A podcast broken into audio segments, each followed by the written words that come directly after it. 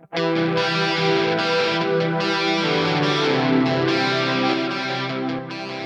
back to the Fourth Way podcast. We are continuing our discussion today on consequentialism by taking a look at real world examples of where we can see consequentialism in action.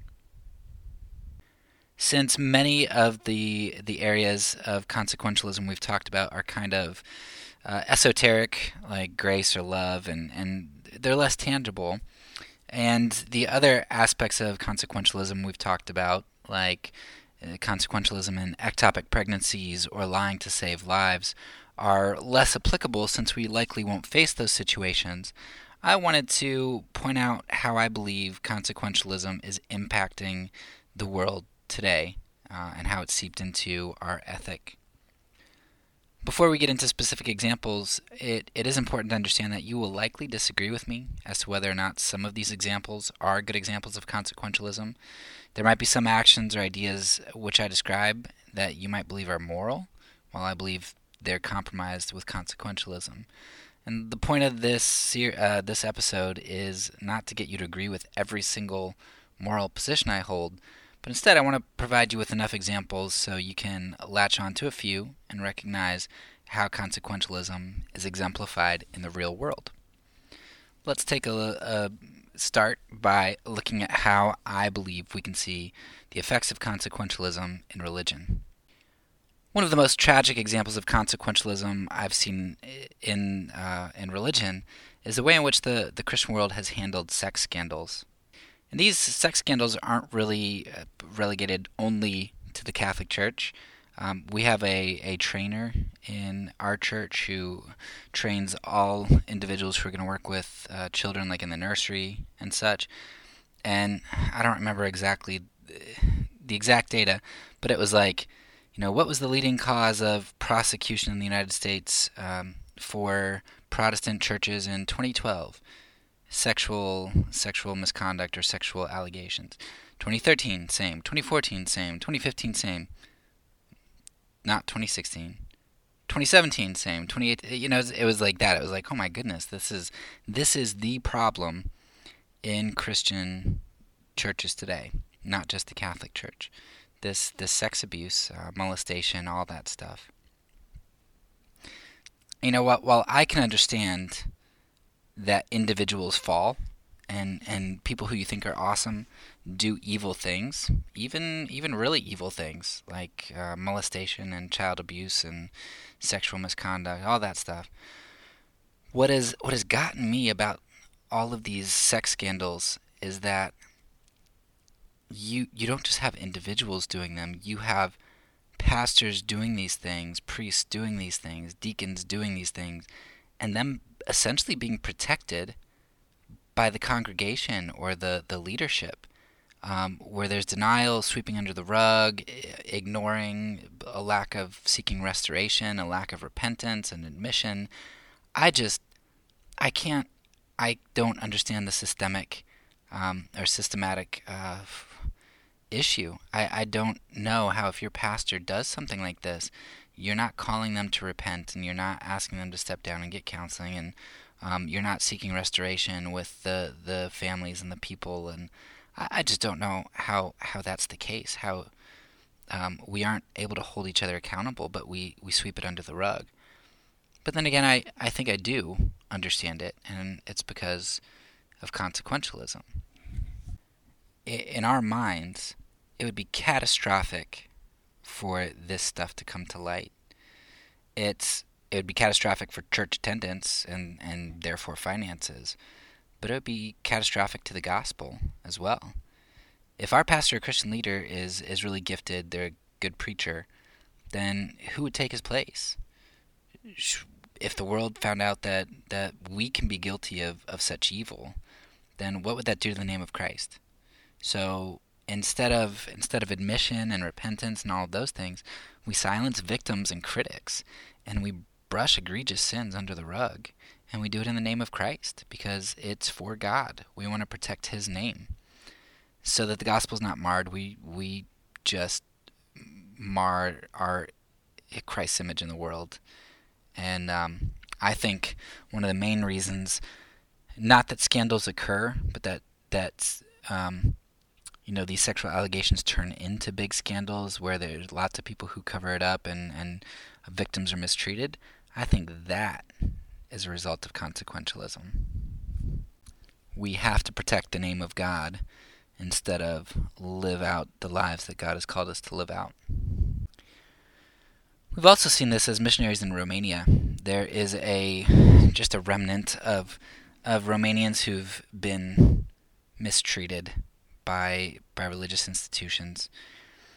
Um, when when communism fell, people religious people just flooded into Romania, and they would have these bait and switch programs, and these things are still going on. I just talked to somebody um, at a church the other the other week and they were telling me, "Oh yeah, my, I go with an organization, and we we go all over. They've gone to Romania before. Uh, you should um, you should you should let us know, and we can come out there."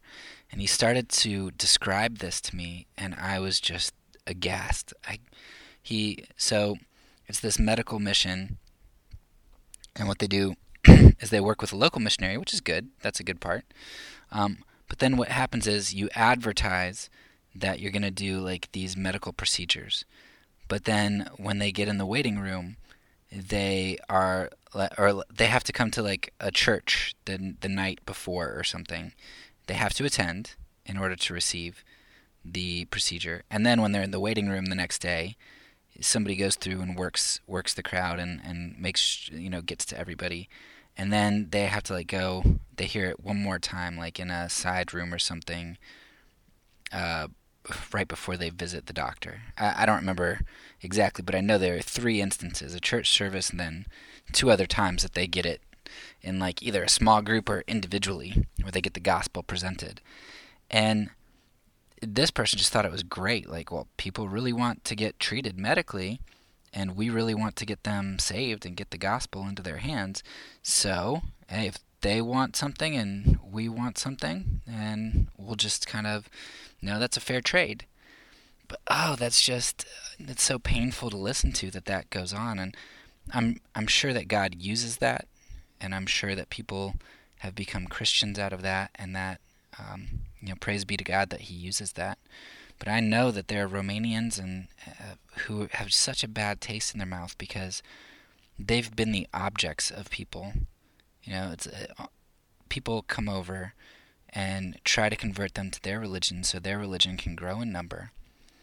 And they do these bait and switch programs where they tell them they're going to do one thing and then they try to convert them and it, they just have such a bad taste in their mouth for uh, for other religions besides orthodoxy in part because they've been so abused by by people in the the ways that they've evangelized, and that's consequentialism right there. We think that um, the gospel is so important that we can mistreat people and objectify people in order to convey the gospel to them. In our minds, in our minds, we don't recognize that by verbally bringing the gospel to people in that manner, we're actually not bringing the gospel to them because they're not able to see to see that in our lives. Um, gospel isn't word only; it's word and deed, and that that's made Romania uh, particularly difficult. I hate it when people ask me, "What are you What are you doing here?" And I I say that I work with the church, and then they ask, "Is it Orthodox?" And I say, "No." I go, "Oh, yeah, you're just one of those people coming over here to to use us." Um, it's really hardened hearts and um, it mistreats people. Good intentions, right? Wanting people to come to know Christ, but uh, terrible execution. Another way that I I see consequentialism in religion is the way in which uh, the religious right, in particular, has kind of thrown nature to the side. Um, because the left says something uh, we have to be opposed to it. And, uh, you know, we're all about taking dominion over, over creation. And this is God's earth, and He wouldn't let it. Um, he wouldn't let it go bad because he created it for humanity and whatever all kinds of weird beliefs. Um, we are we are okay mistreating animals. We are okay uh, mistreating the environment and not being good stewards of it because uh, we're humanity and the world was created for us and um, we trade on God's good. So we think that certain things are good, but we don't. We can ignore other things that are good. Um, humanity is good, but but so is nature. So are animals. So are forests, and we just completely toss those things to the side. The religious right is so against um, even discussing climate change and looking at evidence. Yeah, one one of the things I just realized the other the other week is uh, um, is that it's so ironic. A, a, lot of the religious right loves um, oh now I can't think of it. Pascal's wager. That's what it is. Pascal's wager, which is essentially, well, if you know God might not exist, and but if you become a Christian and God doesn't exist, you didn't really lose anything, right? N- not much. But if you don't become a Christian and God does exist, you lose eternity with Him, and you end up spending that in hell. So, the smart thing to do, the wise thing to do, is to become a Christian to hedge your bets. Okay, I, I don't like Pascal's wager, but a lot of Christians love it. Now, here's the thing Oh, and and we also use it in another instance with abortion. You hear it all the time where people used to say, "Well, we don't know if uh, an embryo is a living human being or not. We don't know if it's a person or not." And then the question is, well, if um, you know, if there was a construction, a demolition group going to destroy a building, and somebody said to them, yeah, we don't know if there's anybody inside, but we we don't think there is. Would they be justified in demolishing the building? And say, well, no, because you have to hedge your bets, err on the side of caution, make sure, make sure that, um, uh, because to demolish a building, even if you think there's nobody inside but don't know, to demolish that building and take that chance isn't worth it. But then it it it dawned on me that this this argument that we love um, is is something that we go against in terms of climate change. I just saw uh, a, a, Christian, I believe it was a senator, the other day, who's saying, "Well, we don't know. You know, the the data is not conclusive about climate change, and so we're not gonna." Um, we're not really going to move forward with anything. And it's like, well, if the argument for climate change there's a lot of evidence. Now, maybe it's it's still murky and we're not sure, but Republicans are so against it that they don't even like look at data and things. They just shut it down immediately. But if if climate change is right, the ramifications of it are huge. And if it's wrong, if we would just start to try to cut oil and and stuff. At worst, pollution in a lot of cities gets better. Air quality for people to live gets better. At worst, um, you know, and at best, we save the world.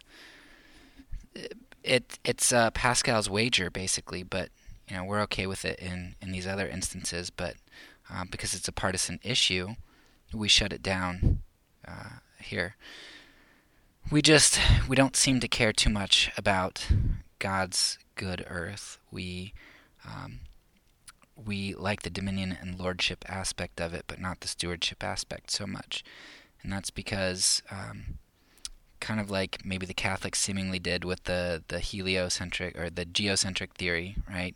Putting humanity at the center is good in a certain sense to recognize the image of God, and certainly the Democrats, liberals don't do that in terms of abortion, but the Republicans seem to take it too far in not viewing our responsibility as as being anywhere else to any significant degree.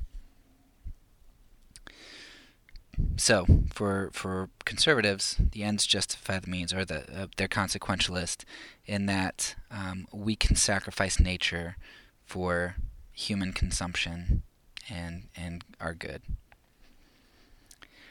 we see, uh, so moving on from the religious area, we see in economics, we see consequentialism in action. How many of us continued to buy Nike shoes after we found out that they were made in sweatshops? Now, there might not be anymore, but I mean, during that time when we knew that they were, how many of us stopped buying them? How many of us um, do take due diligence to find out um, if if our the the five dollar clothes uh, jeans we're buying at Walmart probably not five dollars I don't know how much cheap jeans are at Walmart, but the the super cheap jeans we're buying at Walmart are made ethically, both in terms of the environment and in terms of the the human labor that um, that made that.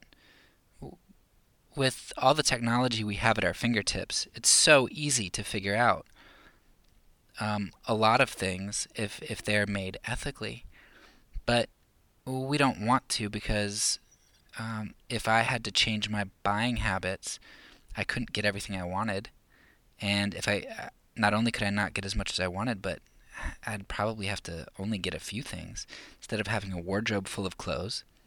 I'd probably only have a handful of of good outfits. Maybe maybe instead of 50 outfits, I'd only have 10. And people might see that I'm wearing the same clothes twice within two weeks. Uh, we just we don't seem to care about how our our purchasing affects others. And certainly part of this is, is greed and materialism. But we also try to justify it through consequentialism. You know, we say, well, if I stop buying these items, then poor people across the world would be even worse off because they'd have no job. If the item is already made, I might as well buy it because there's no sense in it going to waste. And so we end up supporting the system. Another area that people seem to be okay with um, with consequentialism is in thievery. Now, a lot of people love the Robin Hood type movies like Ocean's Eleven you know, the, a group of people are going to steal from a casino. Well, casino owners are evil and super wealthy. They don't need that money anyway. So we're good with that. We might never steal it, but we like that other people do. Kind of like vigilante movies. We, we like it when there's some sense of justice for people who we know are corrupt. Um, and that plays out for us too. In, I mean, I, I know a lot of Christians who are willing to steal music and movies, uh, who are willing to pirate those, and that's that's a problem. But they they justify it by saying that well, the people in Hollywood have enough money, so and not only that, but if there's a movie and I know that the director's bad, I don't want to support the director because you know they give some of their money to uh, Planned Parenthood or I don't want to pump my money into Hollywood and support their wicked ways. I don't whatever.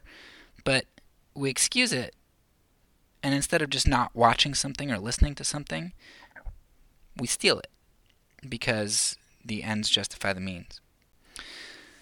Probably one of our favorite areas, um, past economics, uh, one of our favorite areas to compromise um, with consequentialism is in the area of violence because violence is power. One area uh, that we're willing to compromise is torture. When I started looking into nonviolence, I was appalled to discover how many Christians advocate and support the use of torture. I mean, just just appalled at our willingness to embrace that. But we excuse this by saying, you know, if I if I torture one person to get information that can save two or more lives, then the equation's weightier in my favor. Saving two lives is better than marring the dignity of one life. So I'm justified. We also rationalize it ideologically. It's fine for me to torture a person who's wrong and evil, especially in the service of saving one who uh, saving someone who's right and good. The ends of saving lives justify our discarding of the image of God in our enemy, and that is a big problem. Has so many other other implications in terms of um, what we can and can't do, and how we can then be manipulated uh, to torture groups by redefining who our enemies are. But nevertheless, we'll just leave it here that this is an example of consequentialism. Uh, killing unarmed combatants and civilians.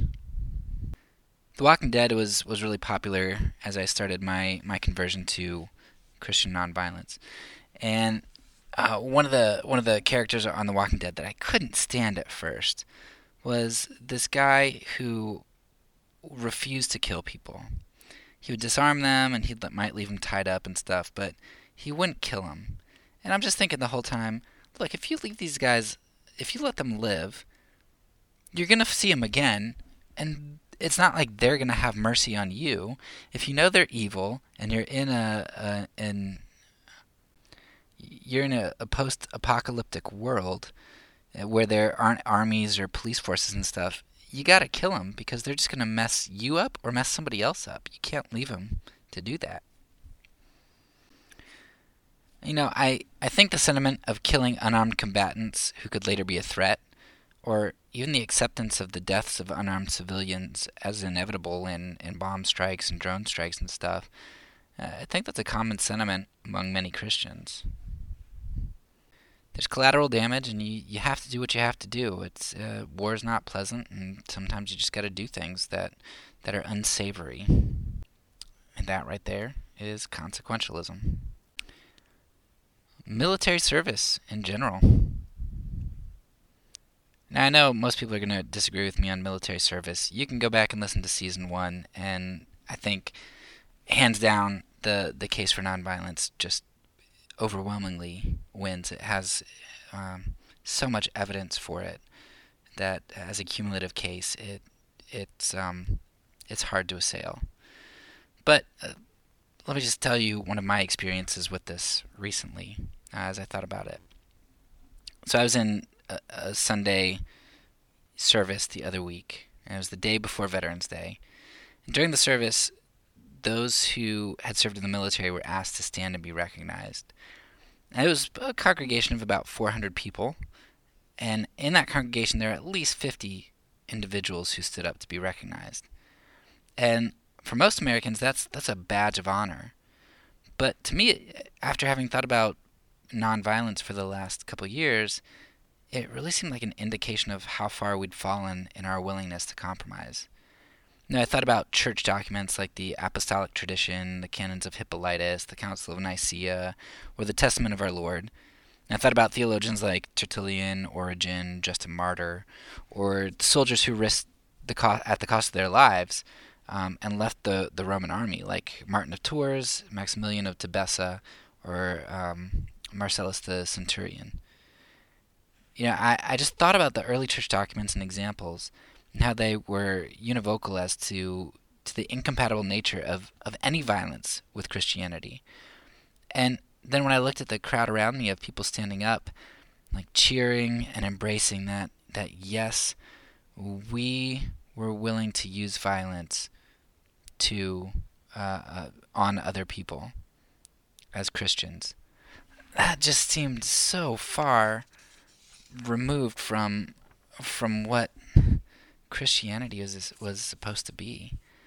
And you know, I can recognize the courage and commitment that that many soldiers have, but for a Christian to not only accept that, but to elevate it to the especially to the extent that we do, it's just problematic.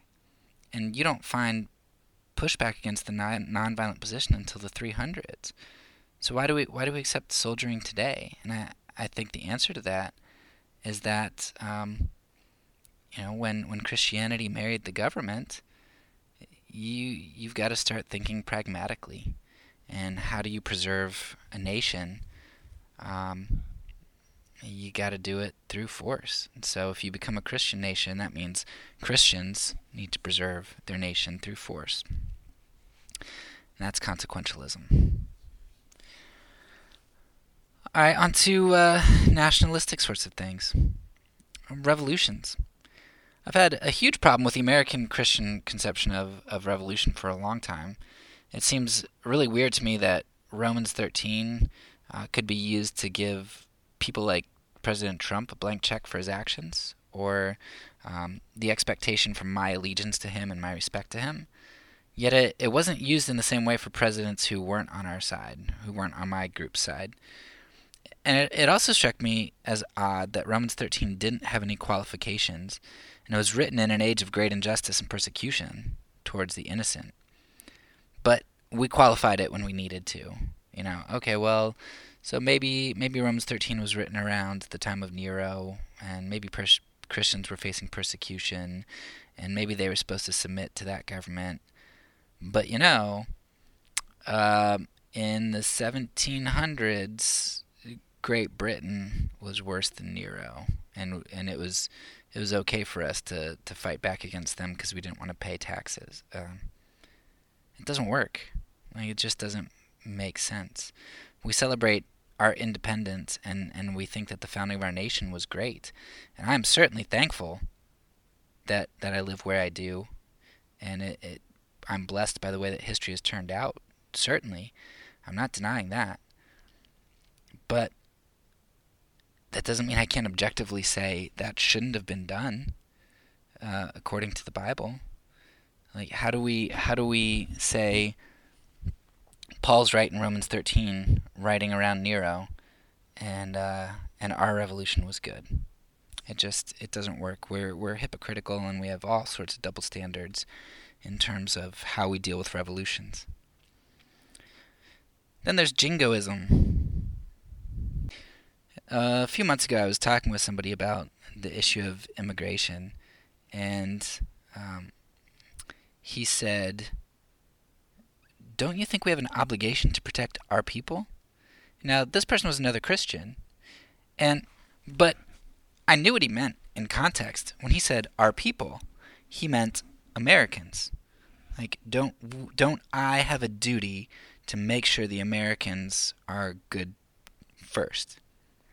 Because, as we all know, I'm an American first and a Christian second. No, that's that's absurd. I'm a Christian first and American second. I have an obligation to humanity, not Americans. And if America does something that is um, harming humanity, then my allegiance is not to America, it's to humans. But the way we view immigration, the way we view wars, uh, tariffs, all sorts of things. It, it's America first.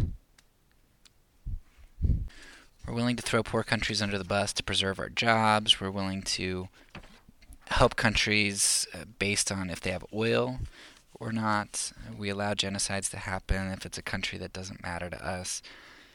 We're just consequentialists. And um, you know, our people are Americans, not Christians, right? We're aliens in the kingdom of God. We're not aliens in uh, in the United States. Those are just some ways that consequentialism seems to rear its ugly head in in the world. Hopefully, some of those have at least resonated with you and uh, helped to clarify. So that is all for now. So peace because I'm a pacifist. When I say it, I mean it.